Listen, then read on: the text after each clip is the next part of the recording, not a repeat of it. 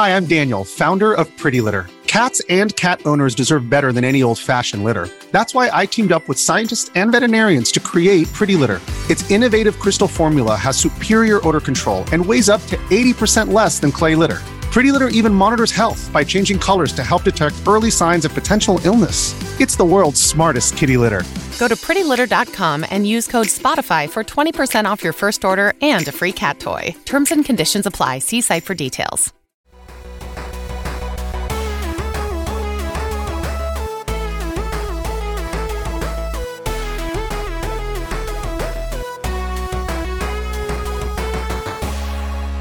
Hello and welcome to the HP Podcast, your weekly video game podcast from handsomephantom.com. I'm Ben, and with me here today is Brandon. How are you now? Good, and you? Not so bad. Good. And Dave is also here with us. Is this uh, is this a bit of Letterkenny in our in our blood after the Letterkenny show last week? Uh, actually, Brandon didn't. I wasn't go. even there. I just, you know, it's just uh it's just how it goes. That's Guys, all right. what I is- wasn't there. I wasn't there either, Brandon. Yeah. yeah. Well, you live there, so I was gonna say I just thought it was all the Canadians were there. yeah, that's true. pretty much. The Oh, the, okay. the, the the city that that show is is based off is not far from my house at all. So That's awesome. yeah, yeah. I've thought about like, what if we just abandon the HP podcast, or we could keep the HP podcast and just turn it into a Letterkenny podcast, Damn, dude. like just do a Letter Letterkenny rewatch show. You're recording a podcast with your friends the other day. Yeah, seriously. I think that's a good idea. Yeah, dude. Now, since we've been- since we've been talking about Letterkenny, and we should probably keep talking about Letterkenny, Dave, you said you watched a little bit of it, but you, you didn't watch all. You didn't like. You didn't get immediately addicted, right? No, yeah, I, this actually goes back just a couple months. I just finally started watching it, um, and yeah, I burned through like I think three quarters of all of the episodes, and I, I just Oh. need to go back and finish it up. Oh, okay. So yeah, no, I, I finally got into it, and uh, it's it's quite entertaining. Yes, I just listening to some of the places and the things they talk. Like I know you guys watch it, but there, there's things in it doesn't have like the same impact for us. places that they reference to that I know of and I frequent, and I Yeah, so it just it takes it to a whole new level. But uh, yeah, it's if you have not watched Letterkenny, and uh, if you like shows like like um, Trailer Park Boys and that kind of stuff, it's a no brainer. So oh yeah, yeah, and it is it is um, it is indicative of Canadian culture to a fault, uh, No, I was gonna say, especially it's- small town. It It's mostly faithful then. Yeah, unfortunately, lots of fighting, lots of drinking. That's uh, right. No, that's not Canada in general. I was just talking about like small town, and I'm sure it's Right, like that in yeah, in sure. small town America too. Everywhere. Yeah, yeah. just the stuff they say. I think the thing they nail the most is the hockey talk. yes. Uh, like the two hockey guys, the way they go on and on is like the is- mannerisms and stuff. Yeah, and calling everybody boys and buddy, and even if there's just one other person in the room. That's awesome. Um, so yeah, it's it's faithful. I can confirm. Awesome. Can confirm. Love that. Indeed. I'll tell you what. They they got some um, good stand-up guys uh, on that show as well. That actually like do stand up. Is what I mean. Um, we got to see some of that at that show last week. It was a lot of fun. So, how about everything for you, Brandon? What's what's new in your world? Oh uh, man, You know, not a goddamn thing. no. No, just uh, the grind, as they say. Uh, I- work, I go to bed, hmm I work, I go to bed. I mean, you do things in between working and going to bed. It doesn't feel like it some days. Yeah, but you do. I see every night you log on the PlayStation. Well, that is true. Okay, okay, just checking. But uh, that's about it, man. Yeah. Just uh, just living life as best as I possibly can. Got to do what you got to do. Yeah. Dave, things going. You're all right up in up in uh your neck of the woods. Yeah, things are going okay. I I find out later this week if my job is getting extended, so that's that's exciting. But Oh, is it a uh, contract job? Yeah, I'm on a contract right now, and and Oh. I'll find out later this week if it's going to get extended. So that's that's exciting. Uh, either one way or the other, it's it'll be something new and different. So, but I got to Right. tell you, I'm I'm feeling a little a, a little bit bummed because um, looking at the calendar and looking at some of the stuff people are talking about on Twitter, I, I feel like I should be packing my bags tonight and getting excited for a, a flight to Boston tomorrow morning, but it's it's not happening this year. I know, man. I This know. thing PAX Yeah. starts on Thursday, and and I've gone with you guys the last two times PAX was on, and we would always meet up on Wednesday and get all our shit together. And Yeah. I was I was just totally random, but I was I was going through my Google Drive before we started recording, and uh, I just clicked on the folder that said shared with me, and I just came across like a bunch of PAX files that were like we would work on as a group. I Uh, would just kind of track like some of the content we were doing and I laughed way too hard when I should have because like you had this one little section Ben where you had like outstanding um, pieces of content that we hadn't finished yet uh-huh. and like there was one for Boo and it just said the name was Broken Lines or sorry the name was when the past was around and then it had Boo and then there was another column that said why not sent and then you just had written there fuck them which I, I I don't know exactly what happened, but it, it usually indi- it That is usually indicates that somebody didn't show up or something yeah like that. i'd say that probably was like we went to an appointment and they weren't there or they they did something that wasn't favorable or something like that. But i do feel like we did a piece for that but That's um, awesome. apparently i didn't uh, finish updating that that list Yeah. if there were still things in the not delivered section. There was another one, and I remember this game specifically because it was at the same booth at uh, as as the game that I picked as my game to show uh, Recompile. Yeah. and it was a, it was a game that Brandon which turned out covered. to be a total dud. And it was yeah big time. And the game i'll never forget this game because i still can't pronounce the name. It's like dungeons of like nahalulubuk or something. Oh yes, it But just in came the game pass. in the sheet you have here it's written dungeons of nickelback so that Yeah. made me laugh yeah love it, love it, love I think it just came to Game Pass, and that's the one that like Felicia Day. That was their big selling point. Yeah, I was yeah, gonna say, didn't she was she- at the booth she was at it. the She booth, voiced remember that. something, right? Yeah, That game was complicated. it was complicated. Yeah, I do remember checking that out. Man, good so times. yeah I we've been to Brandon and I have been to I think Three or three or four, four?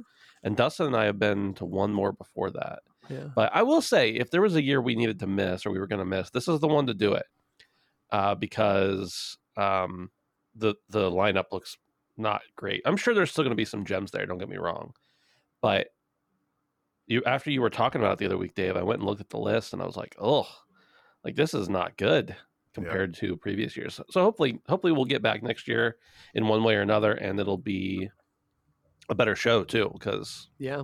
I just have such a good time.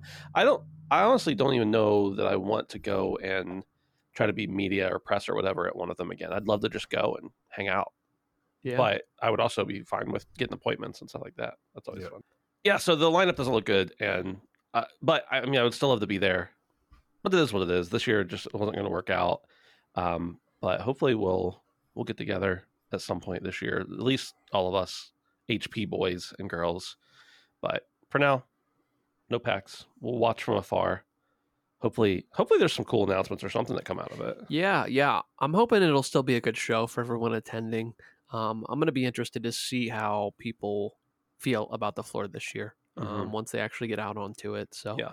I'm sure there'll be no shortage of media um, that we're going to be able to consume. So And neckbeards too. yeah, yeah, of course they're always there. Yeah. um, no matter what. Usually back at the magic section. Sure. Well, anyway, this is a show about video games and really news and stuff that happens around them. Let's start off with a, a hopefully a little fun one that we can reminisce a little bit. I think uh, this comes from videogameschronicle.com. It says the Portal writer says he wants to start Portal 3 because he's quote not getting any younger. Quite an optimistic outlook, I guess. Speaking on the Kiwi Talkz podcast, Eric Wolpaw, who co wrote Portal and Portal 2, as well as such titles as Psychonauts, Half Life 2, Episode 1 and 2, Left 4 Dead, and Half Life Alyx, ended the show by stating, We've got to start Portal 3. That's my message to to whoever. He added, I'm not getting any younger. We're reaching the point where it's crazy to think that we're literally going to, to be too old to work on Portal 3, so we should just do it. However, he also theorized earlier in the podcast that it may not be easy to get a new Portal game off the ground despite its history, his history writing for Valve. When he asked if he'd like to make a third game, he replied, "Oh yeah, I would love to. I'd work on Portal in a second, but I can't make it happen by myself." After it was pointed out that he must have some leverage at Valve, Wolpaw replied, "Oh, I could advocate for it. It might help a little bit, but the problem is Valve is 300 employees, and I don't know exactly the breakdown. How many of them are on the production side versus the Steam business side versus legal or whatever." So there's a lot of opportunity costs of talking, taking 75 people and trying to get a game made. he goes on to talk more about the potential there and everything. But the biggest part I wanted to just talk about, like, yeah, we'd love to see a new Portal game. We could talk about how we'd like to see that. I just want to kind of reminisce on Portal for a little bit. It's been a while. Like it's been, was it been 15 years since the first one came out? Dang near it, if not. Yeah, I was gonna say pretty close. Pretty close. Dave, I'm going to assume you've played Portal. Oh yeah. Big Okay. I was gonna say you're not allowed to be a real gamer if you haven't played Portal. but I don't know. What Brandon? Do you want to see a new Portal game? I would love to. Um, I started with Portal One, Mm-hmm. um, and not two, um, and really just fell in love with both of them. To be honest, um, I think that having a completely separate two-player campaign in the second one was actually a really awesome idea. Yeah. and they utilized it really well. It allowed them to build on the really creative puzzle making that they had of the first two, but allowed them to make it more advanced with the the addition of two extra portals in that equation. Uh huh. Um, so I would love. I never played the co-op mode. really. No, I've only. it's really dope. We should play it. Yeah, yeah. Can you? Is it backwards compatible? I don't know. I think that would be my only chance of playing it with you. But we'll find out. well, anyway, but um, I would love to see them. If con- not, I'll play with Dave because he has a PC. Fair enough.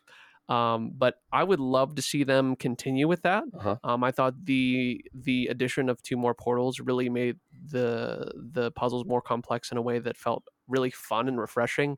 Um, the first one was simple by a lot of standards, um, and the second one got more complex, uh, less of a room by room scenario and more of an open area Right. um, type scenario. So I would love to see something else in this universe. Um, very charming characters overall. Uh, GLaDOS will always be in my heart. so. Yeah, absolutely. Dave, what are your what are your memories of Portal? Yeah, I have fond memories of of the orange box specifically. Um and I I guess that was the one that came with Portal 1 and I I played that that package like a substantial amount and I think the vast majority of it was with with Portal. And Portal, it it was just like I don't think they meant for it to be like a thing. It was just like a pack in kind of deal with the orange box. And it was it started as like a student project or something, but it's that's right. just yeah, yeah. Yeah, I think we. I mean, again, we're we're living in an age where you know sales charts are always going to be dominated by Call of Duty and and Grand Theft Auto Five still. So it would be a breath of fresh air to see, um, you know, something like Portal Three come along and really make a splash in sort of the mainstream.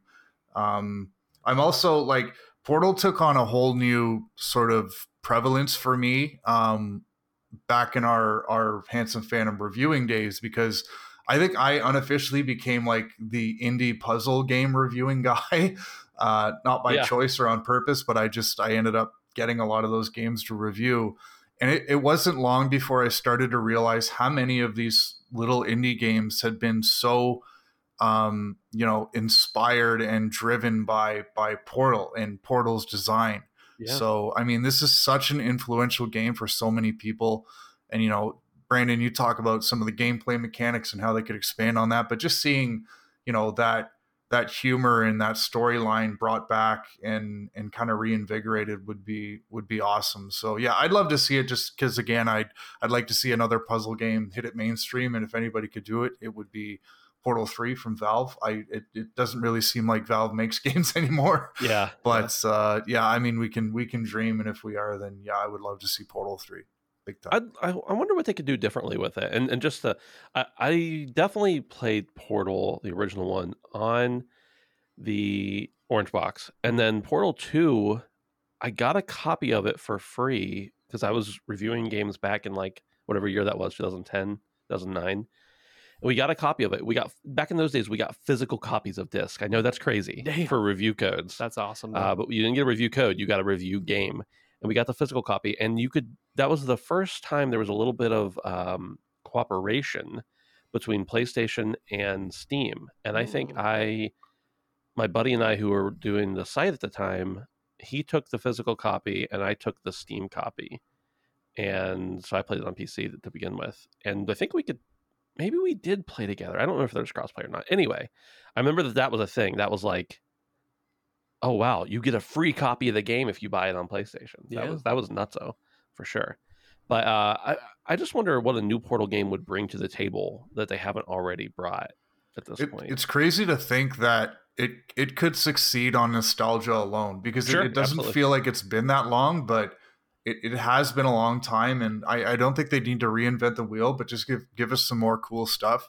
You you kind of run the risk of ruining it if you try to do too much. So I would think with a Portal Three that less is more, right. and people would Yeah. people would really latch on. to it. Progress the story some. I'm Yeah. I'm- I'm kind of with you there, Dave. But also, it's been many years. But wasn't Portal Two the one that introduced all of the goos as well?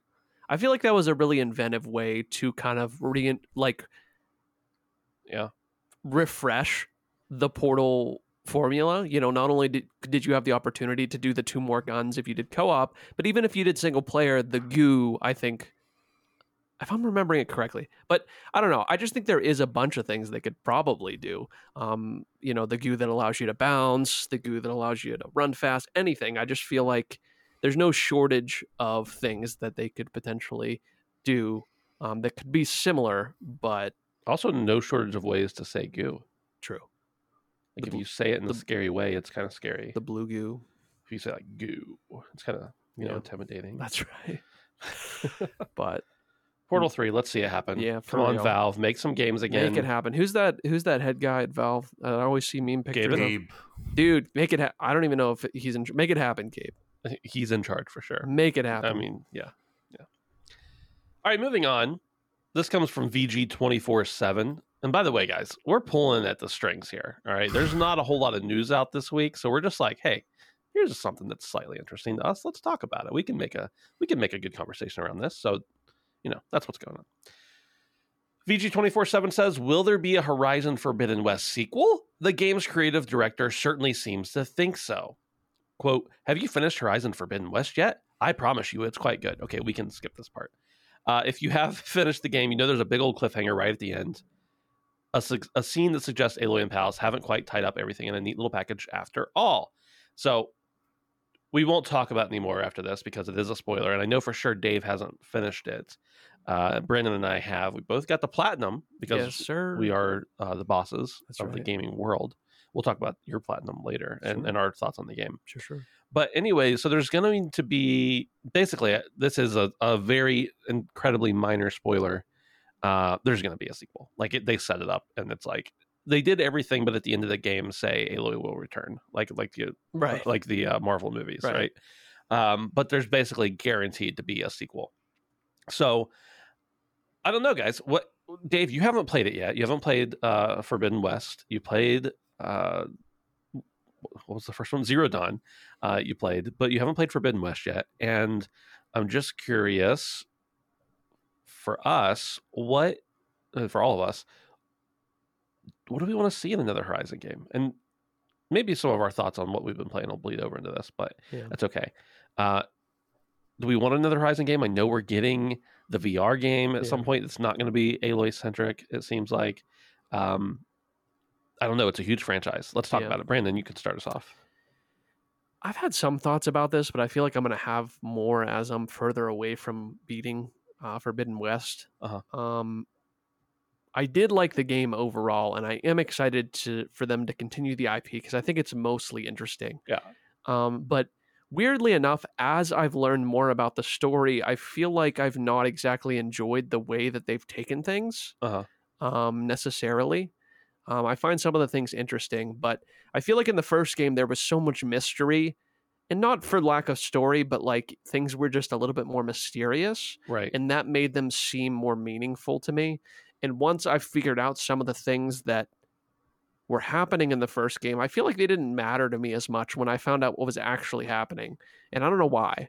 Yeah. Um, and I don't know if you felt the same, but um, I've been grappling with the idea of potentially liking the first game a lot better than the second one somehow. Yeah. uh, I think recently. that's normal. Yeah, and um, but not as a whole. I mean, Right. there were certainly some things that I like better about the second one than the first one, but um, I would love to see a sequel. Like I said, continuing this IP, I think is critical um for Sony.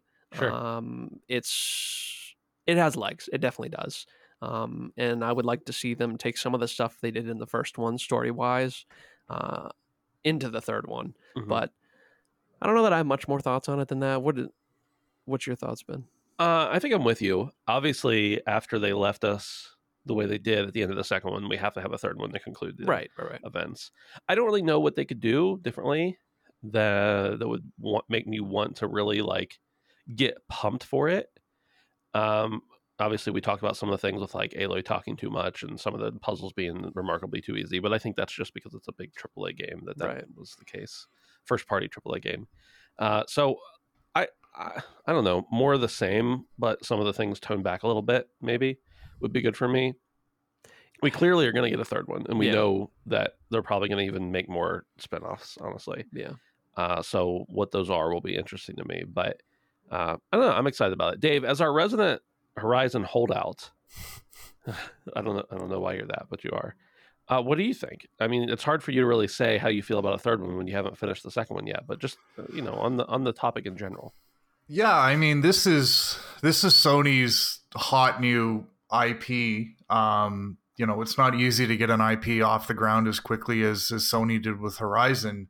And um, you know, we've got two proven games now. So I guess the only thing I'd, I'd kind of caution is is there's no real indication that this is going to be the case, but there is such thing as as too much of a good thing.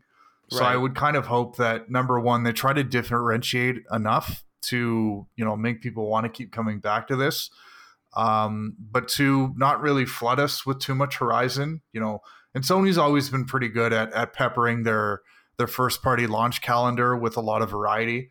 Um, so yeah, I mean.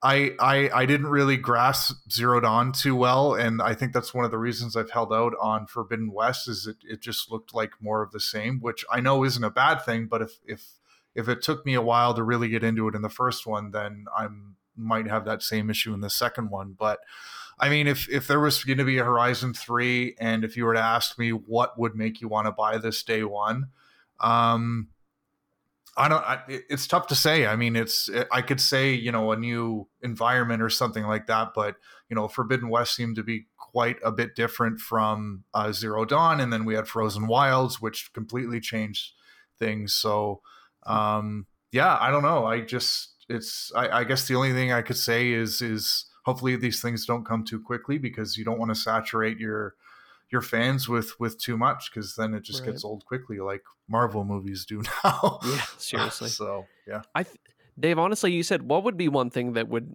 that that would make you excited about a day day one purchase of Horizon Three.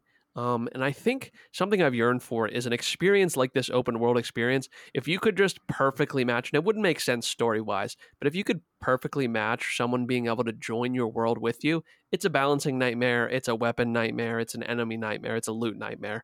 But they can figure that out. Um, I would love to be able to be in this type of world. I've always wanted Skyrim to be multiplayer. Elder Scrolls Online is not the same. It's just not. Yeah. Um, and a game like this, I feel like would be really dope if you could just pop in with your friends. So that would be dope.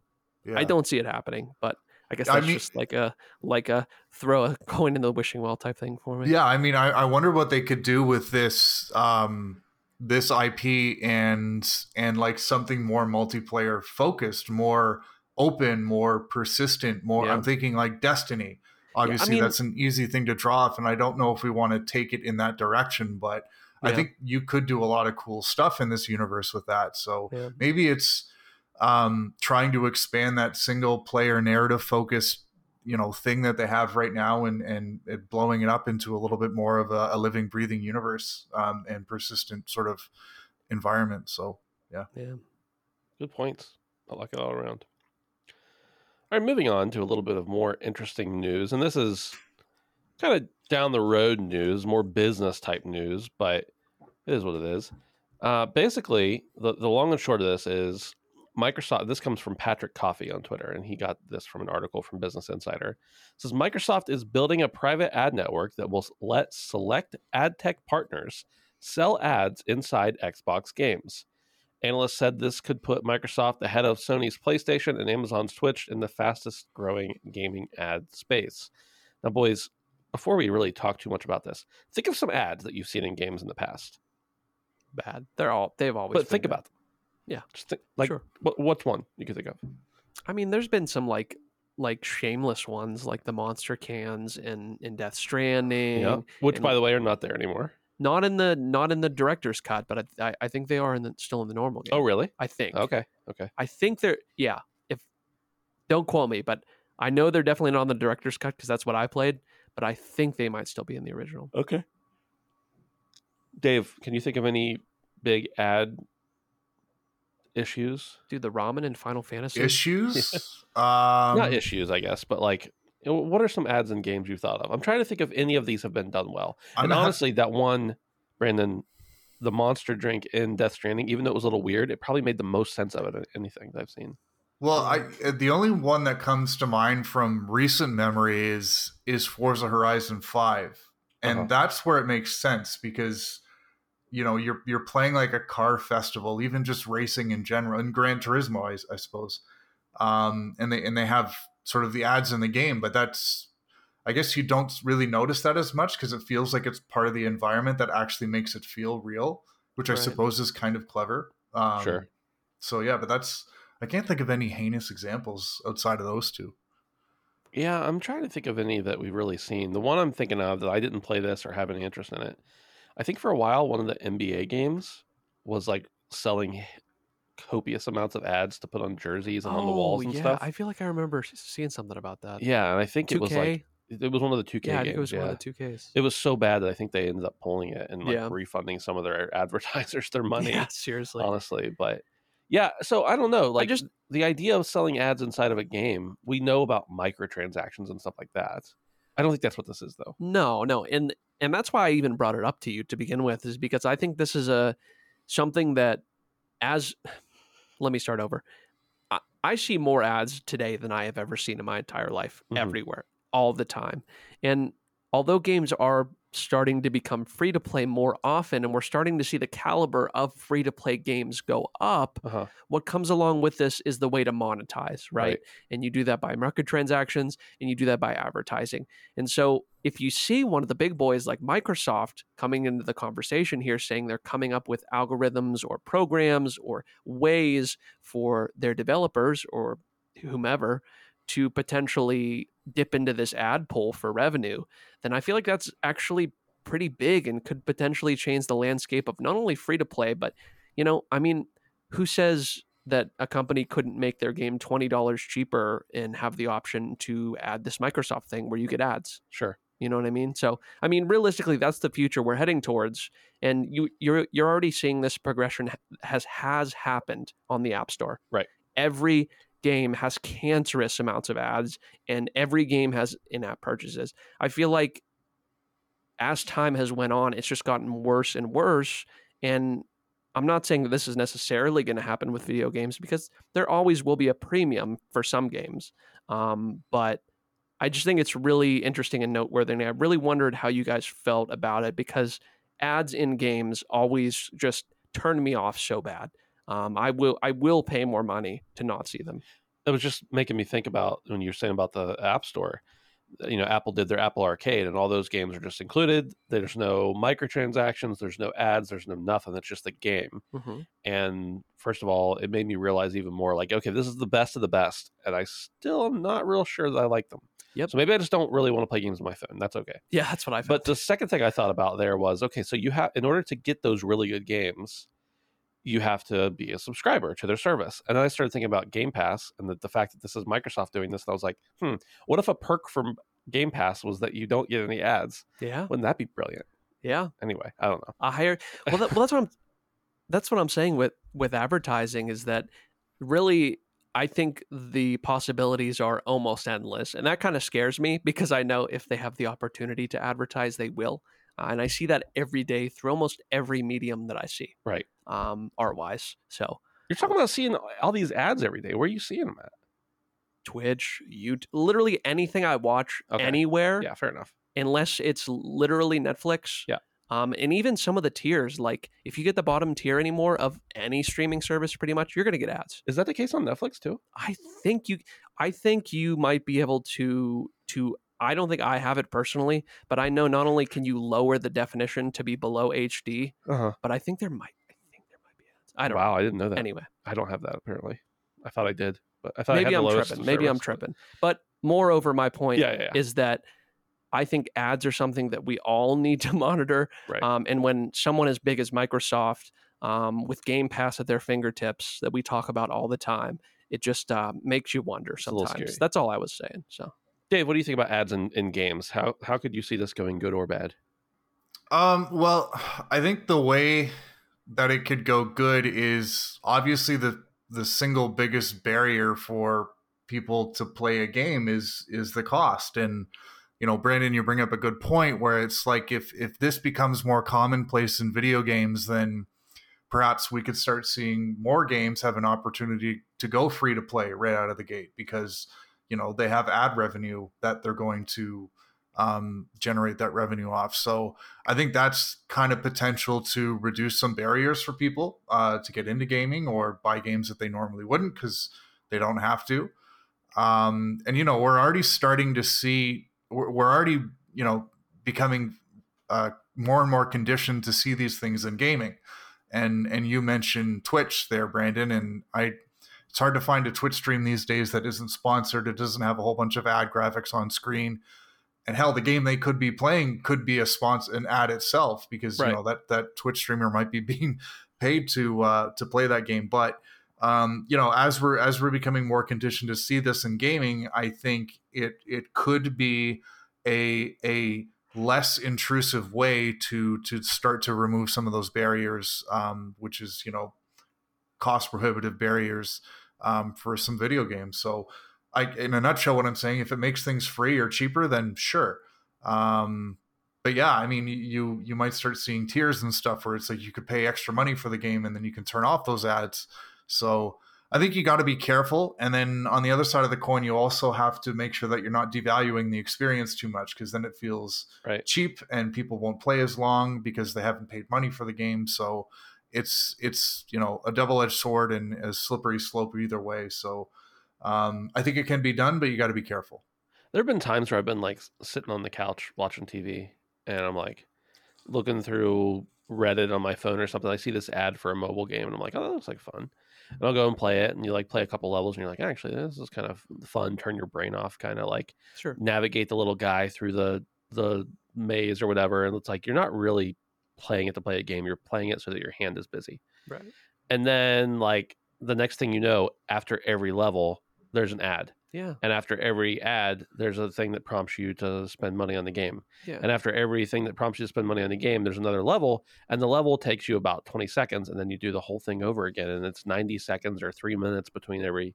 And it's like, okay, I don't want this, on- Dude, on, that- my console. That's, for the sure. slippery slope, though. Yeah, that's yeah. what I'm talking about. We saw that firsthand, or at least I did in my the app, store. Yeah, absolutely, yeah. literally firsthand. Mhm. So you know, I agree with Dave. It can make games way more accessible. Yeah, there's tons of free App Store games, But for sure. I do think at some point that corporate greed is never quenched. I mean, literally any of my apps. Right.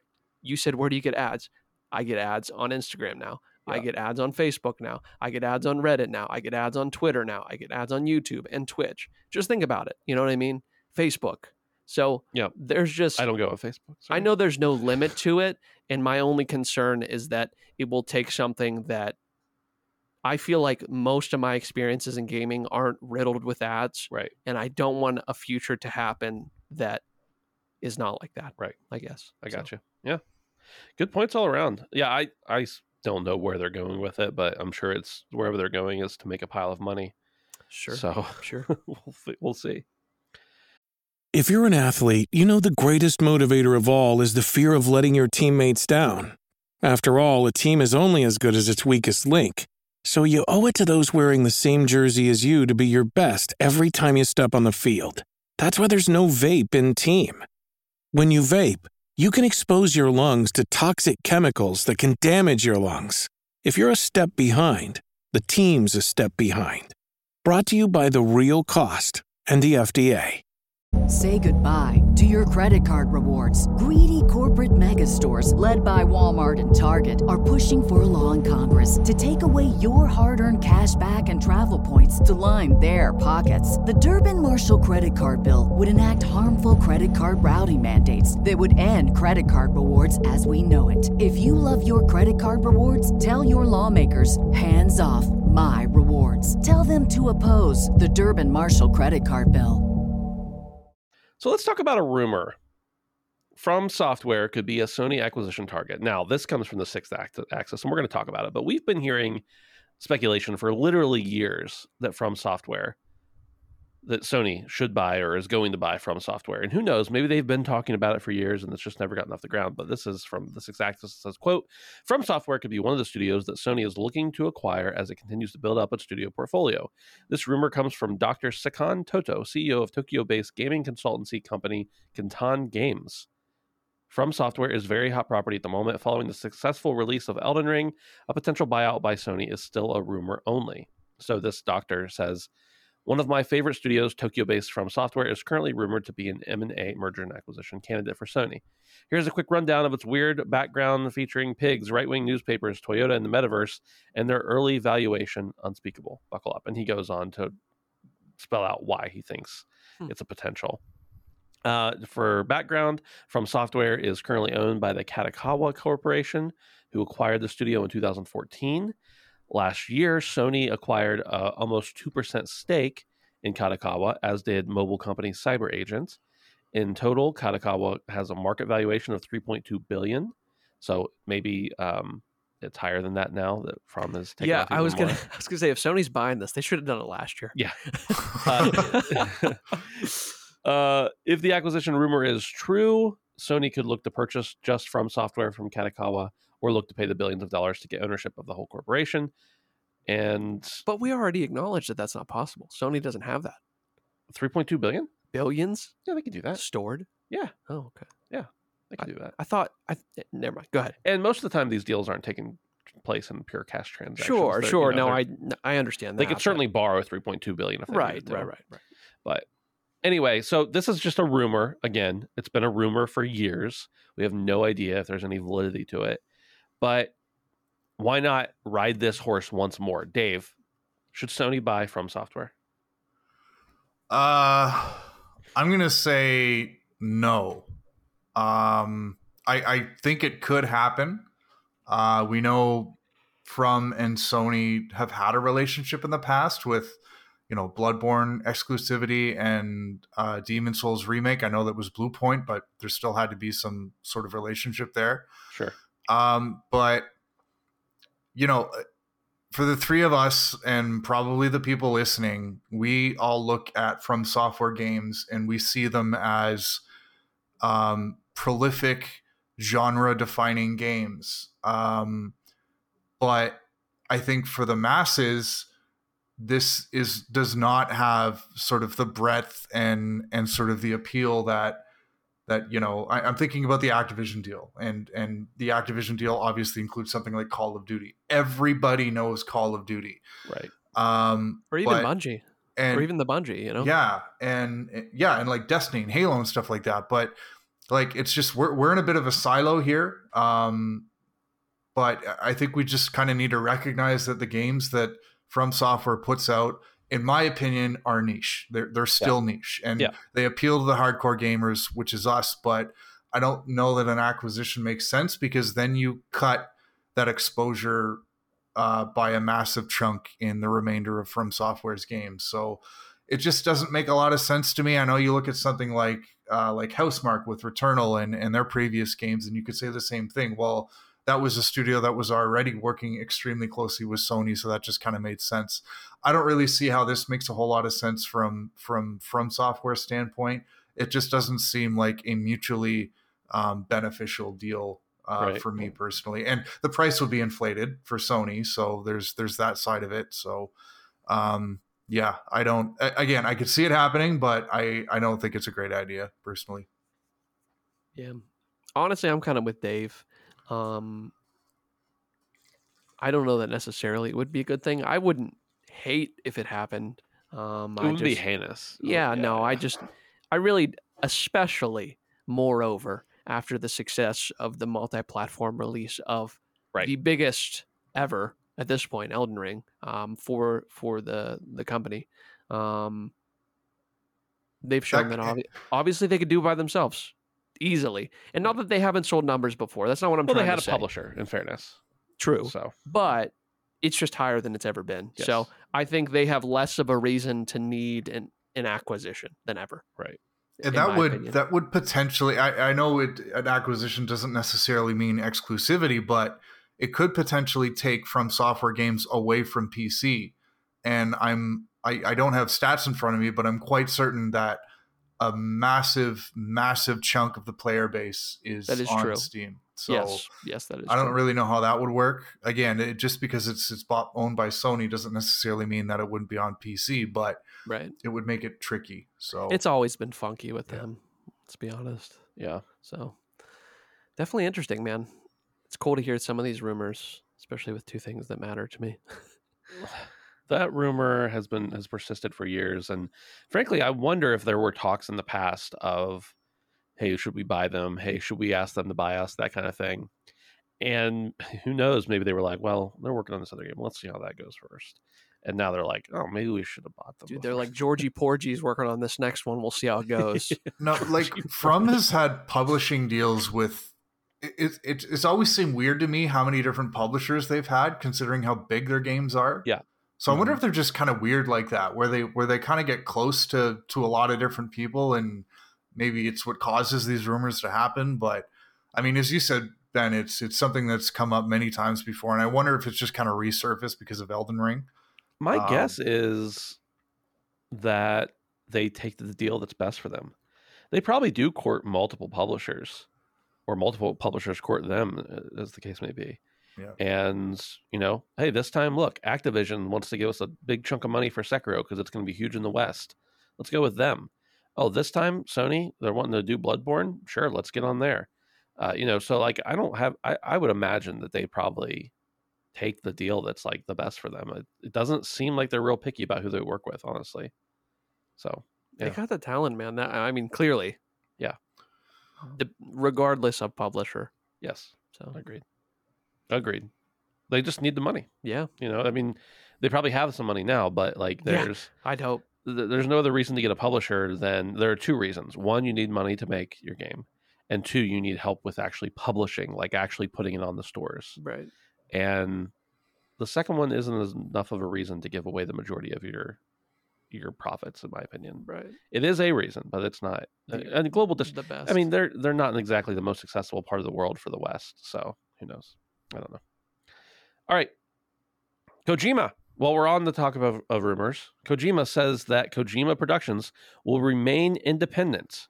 Now, this doesn't come as too much of a surprise that he would say this, whether it's true or not. But it comes as a surprise because he posted a, a picture of PlayStation Studios banner saying that it had been updated with Death Stranding uh, right before he tweeted out a thing that said it'll be independent. So this comes from IGN, and it says, "quote Around 1 p.m. in the afternoon, Japan time, Kojima posted a picture of the PlayStation Studios banner with games from all of the first-party studios and also Death Stranding." This cryptic tweet immediately kicked off speculation that Kojima Productions officially joined PlayStation Studios. Kojima followed up 10 minutes later by clarifying Kojima Productions is still an independent company and always will be. In a follow up tweet, independently translated by IGN, Kojima writes, I seem to have invited misinterpretation, but Koji Pro has been and will continue to be an independent production studio. IGN has reached out to Kojima Productions for further clarification, but no updates have been given. Um, Kojima was like, "Fuck you, IGN." I'm, have you guys both seen this image? Yeah. I don't. I, I don't think I have. Okay, here, here it is for you, Brandon. He literally tweeted out a picture of like the official Sony masthead with all of the different first party games on it. And in the middle there somewhere is Death Stranding. And then a little while later, he's like, sorry for the misunderstanding, everybody. Did he make this? I don't know who made it. Probably if okay, so there's a couple possibilities. Either one, this is real and he shouldn't have he shouldn't have sent it Yeah. or two, some fan probably made it and, True, and yeah, he saw it and thought it was funny and want, wanted to like troll some people because he does like to troll people and threw it up there uh, for people to to speculate over. Who Yeah. knows? But I don't know. What? you- Okay, again, I don't know. another story here. Yeah. There's all this talk about oh well, there's a letter of intent with Phil Spencer and Microsoft that Koji, that Kojima's going to work with them, and oh Kojima's definitely working with Sony on this other thing, and oh maybe Kojima is Hassan Karaman. Oh, like, I don't know. Who knows? But do we want to see Kojima get bought by PlayStation, or do we like them working apart from each other but still together? Dude, I think Kojima doesn't want to work like be tied down like that. Oh, yeah, After what happened with Konami, I wouldn't be surprised if he's he, I, I mean, clearly he's getting the success with his own stuff. Clearly, hmm a lot of success. Death Stranding did great. It got a director's cut. You know what I mean? So, Which, by the way, I don't know if Kojima pushed that. oh, really? Uh, there was some talk that maybe, you know, since since Sony owned the publishing rights to it, they No just were like, shit. "Hey, we're going to do this." That's wild. Yeah. Well, poor guy. But anyway, for, more to my point, if that is Right. the case, Yep. is, is is that I think that would be things that he's trying to avoid. Um, we know most of us know the story of what happened to him to begin with, so um, I think he's probably doing anything he can to stop that from happening in the future. And an acquisition of any kind would um, not ensure that that would happen, but would um, certainly make it more possible, if you ask me. Sure. Dave, Kojima, Sony. Should Yeah. they be whole? N- no this this is this is 100% not something that needs to happen um, from kojima's standpoint because if he got acquired the second he would have to walk into a pitch meeting to pitch one of his crazy fucking ideas he he would think to himself god this is a mistake because he doesn't have to do that now he just Yeah. Right. he has He his just does what he money and he says this i have this idea and this is what we're doing Well, again, This- he also gets publishers, so I'm sure there's some funding there. But your point remains.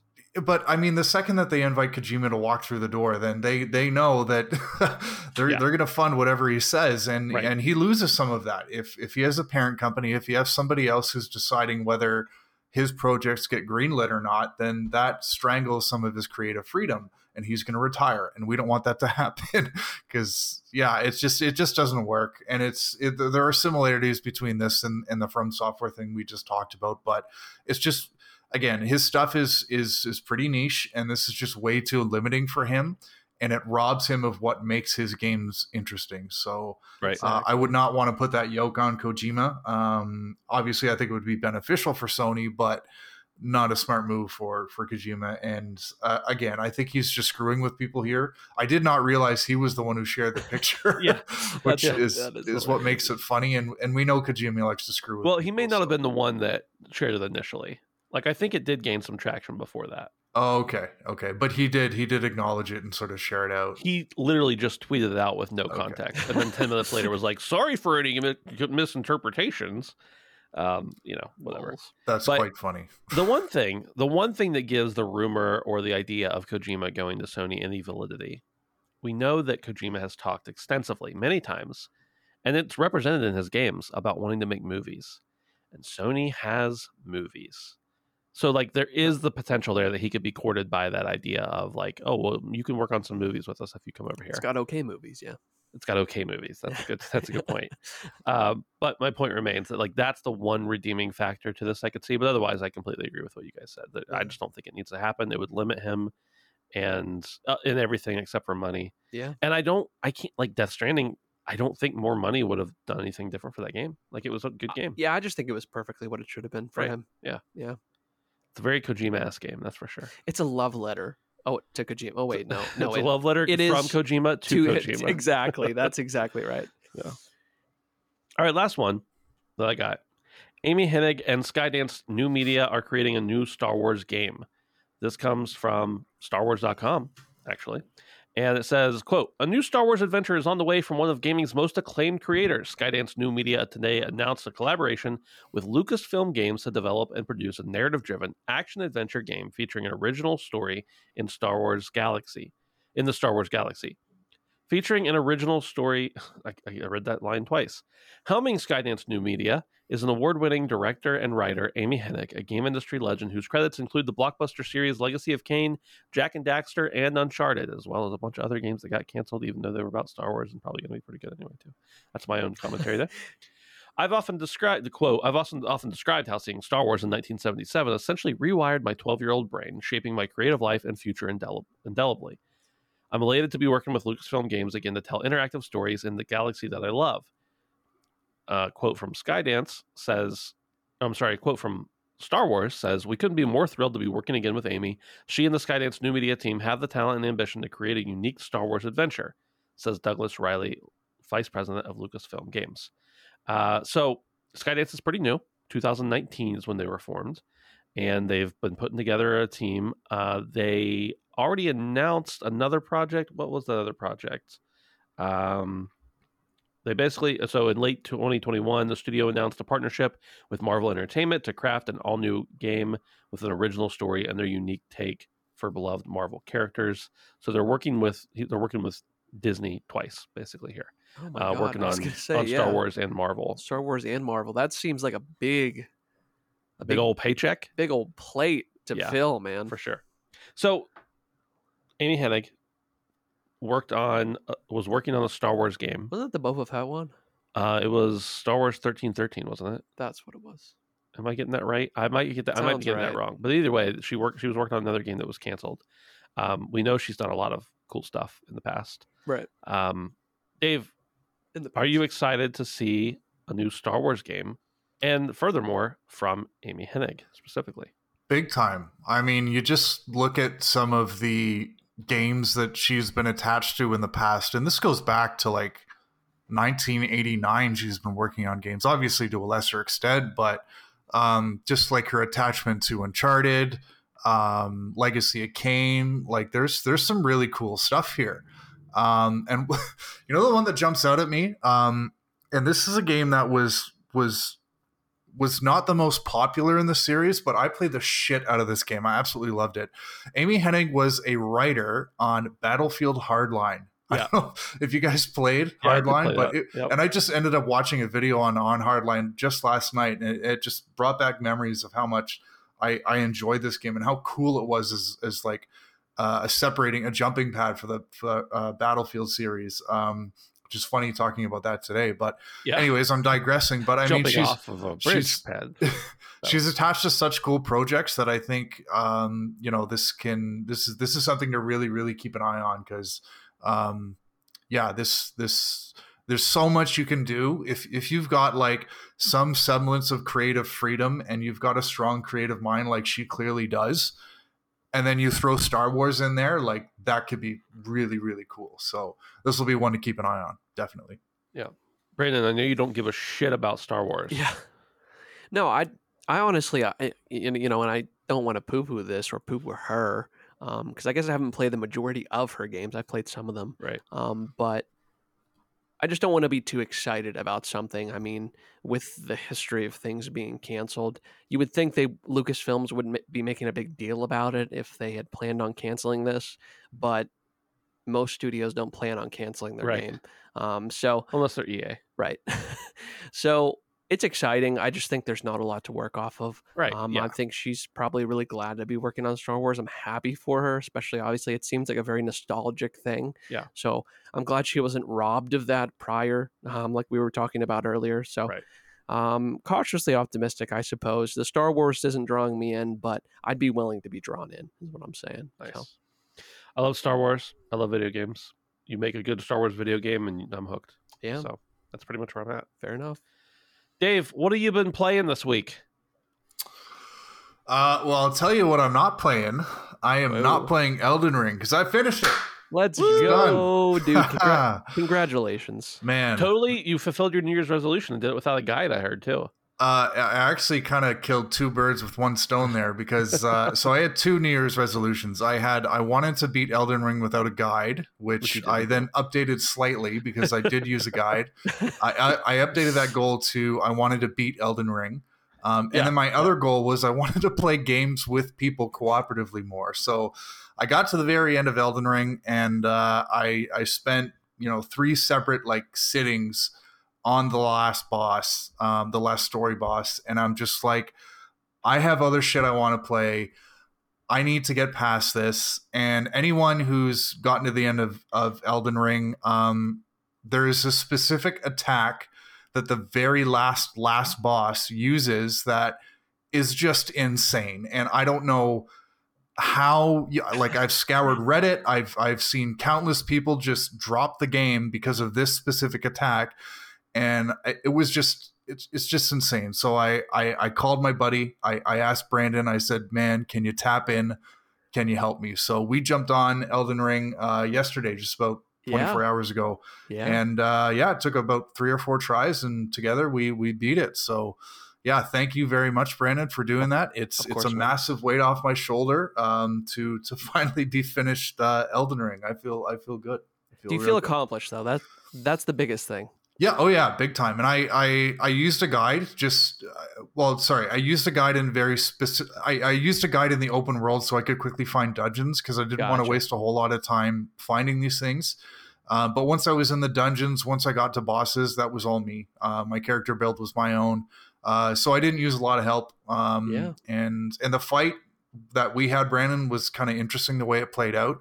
Yeah. Um, so, so yeah, Elden Ring is is behind me. Um, but it's funny as as relieved as I am to be finished the game, I'm still kind of thinking like, fuck, I want to go back and and and do. There's a couple little spots that I haven't explored yet, and there's a couple I bosses know. that I did leave, and I kind of want to go back now. And so it's still kind of living in my brain, but It'll be there. um, Yeah, yeah, and it's it's still on my PlayStation, so I can I can I can jump back anytime. But now that I'm finished Elden Ring, um, I've finally been able to jump into Guardians of the Galaxy, and Oh, yeah. holy shit, this game is I've I've had a smile on my face the entire time. Granted, I'm only at about the third mission, so I'm about three or four hours in, but Uh-huh. I've laughed out loud multiple times. Um, I have a smile on my face the whole time.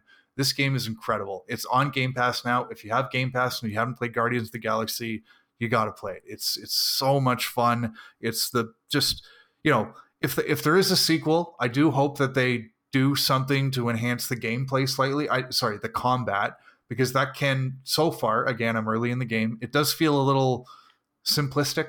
Um, I'm assuming it's going to kind of gear up a little bit, but just you know the the banter between the you know the different um, Groot and Rocket Raccoon and all that stuff.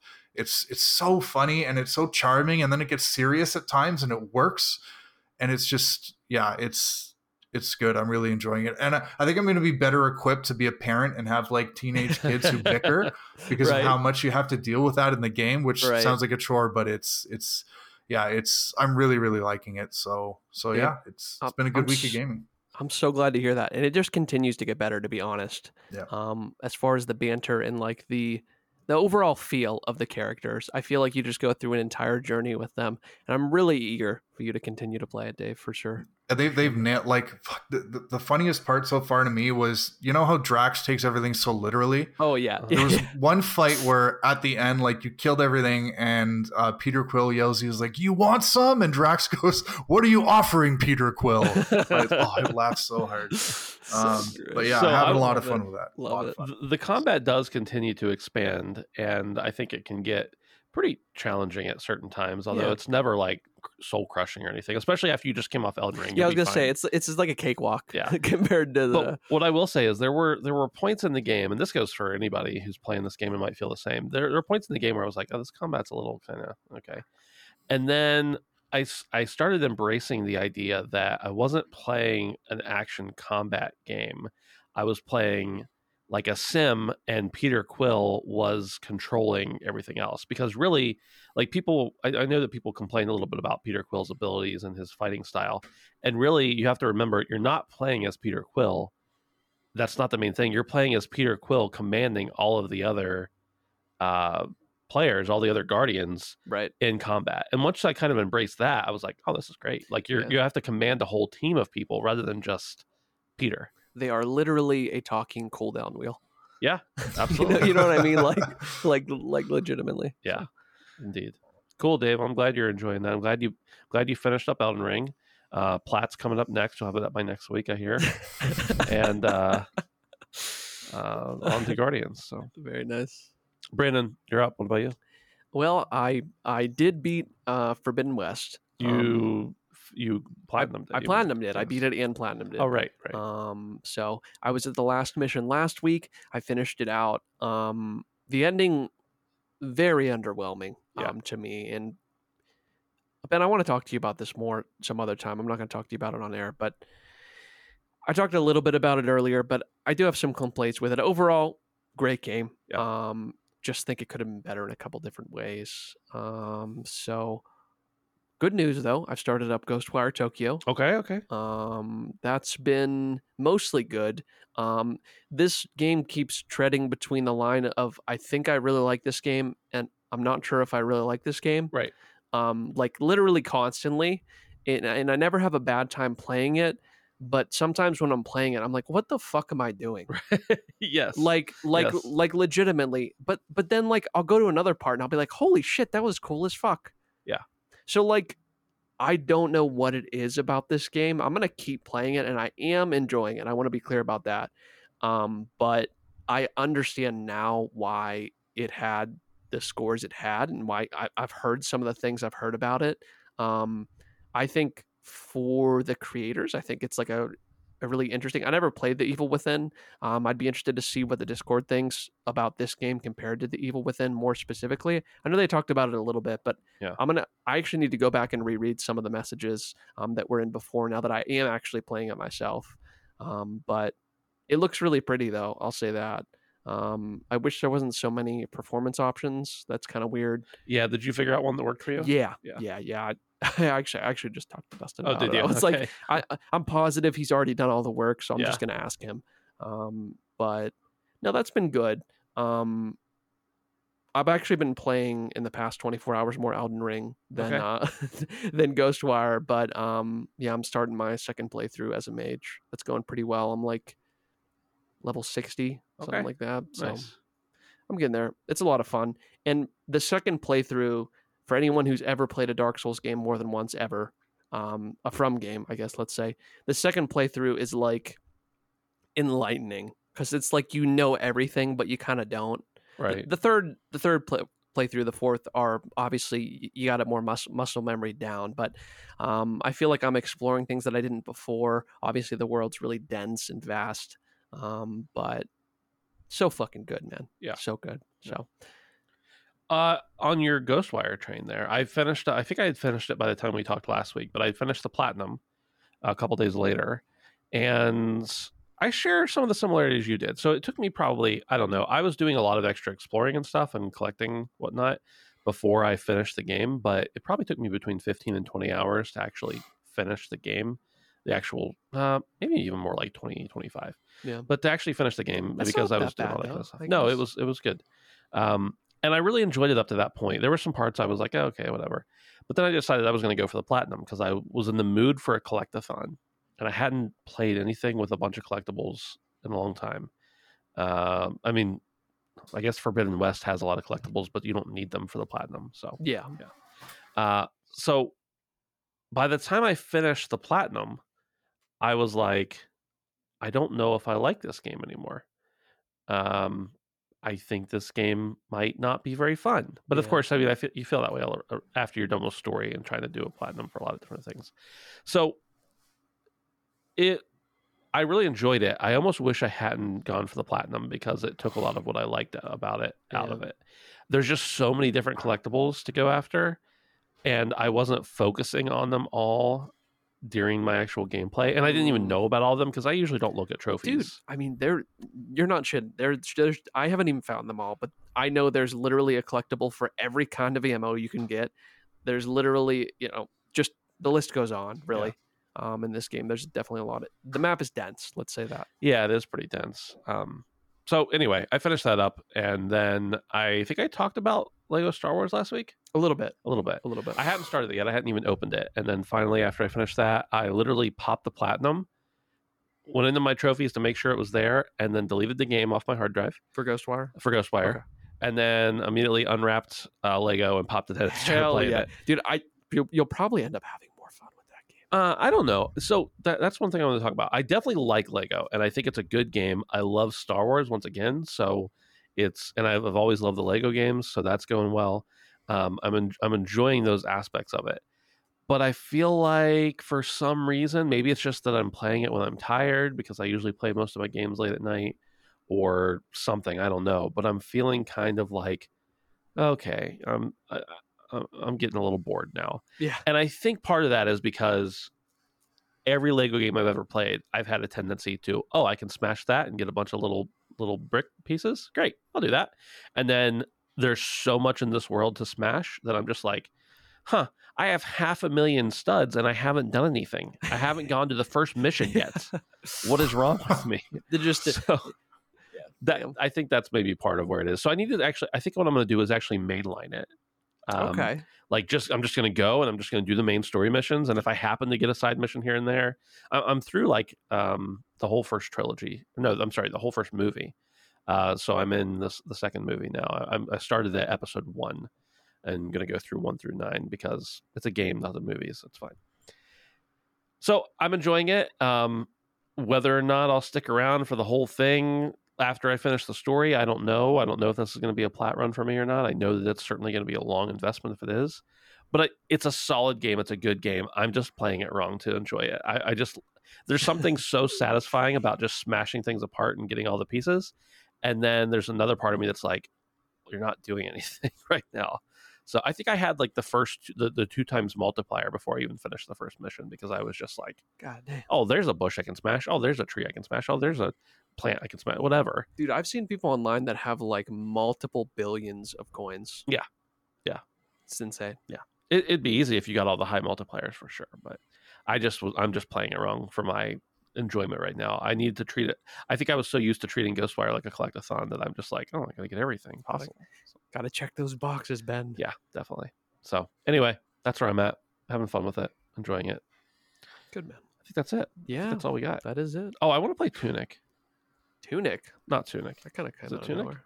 Yeah, one on with the Game Pass, the one with the fox. The new one. Yeah. Yeah, yeah. I want to play Tunic. Tunic Souls. Tunic Souls. Yeah, I want to play that next. I don't know about next, but I want to play it. That had nothing to do with what I was talking about already, but just thought I'd tell you guys. Anyway, this is the HP podcast. You can support us over on Patreon at patreon.com slash handsome phantom for as little as a dollar a month to get ad-free early access to the show. We appreciate it if you find us over there. And uh, also come over, join the Patreon or the Discord, uh, handsomephantom.com slash Discord. We'd love to see you there and hang out. And you can tell Brandon about something. I all, forget. all the things. All the things? All the things. Oh, it was Evil Within. yeah. Yeah, yeah. I got to go back and read some of the comments because I know they already talked about it. Yeah. it'll make more sense now that I'm playing it. Indeed. Indeed. All right. That's it. We will see you next week. The HP podcast is supported by our patrons over at patreon.com slash handsome phantom. Jason Canham, Toby Ryland, Chaz Peterson, Edward Walton, Josh Cummings, Jared, Boots, Fusebro, Passive Pixels Edwin Castillo, Maurice Bays, and H-Trons.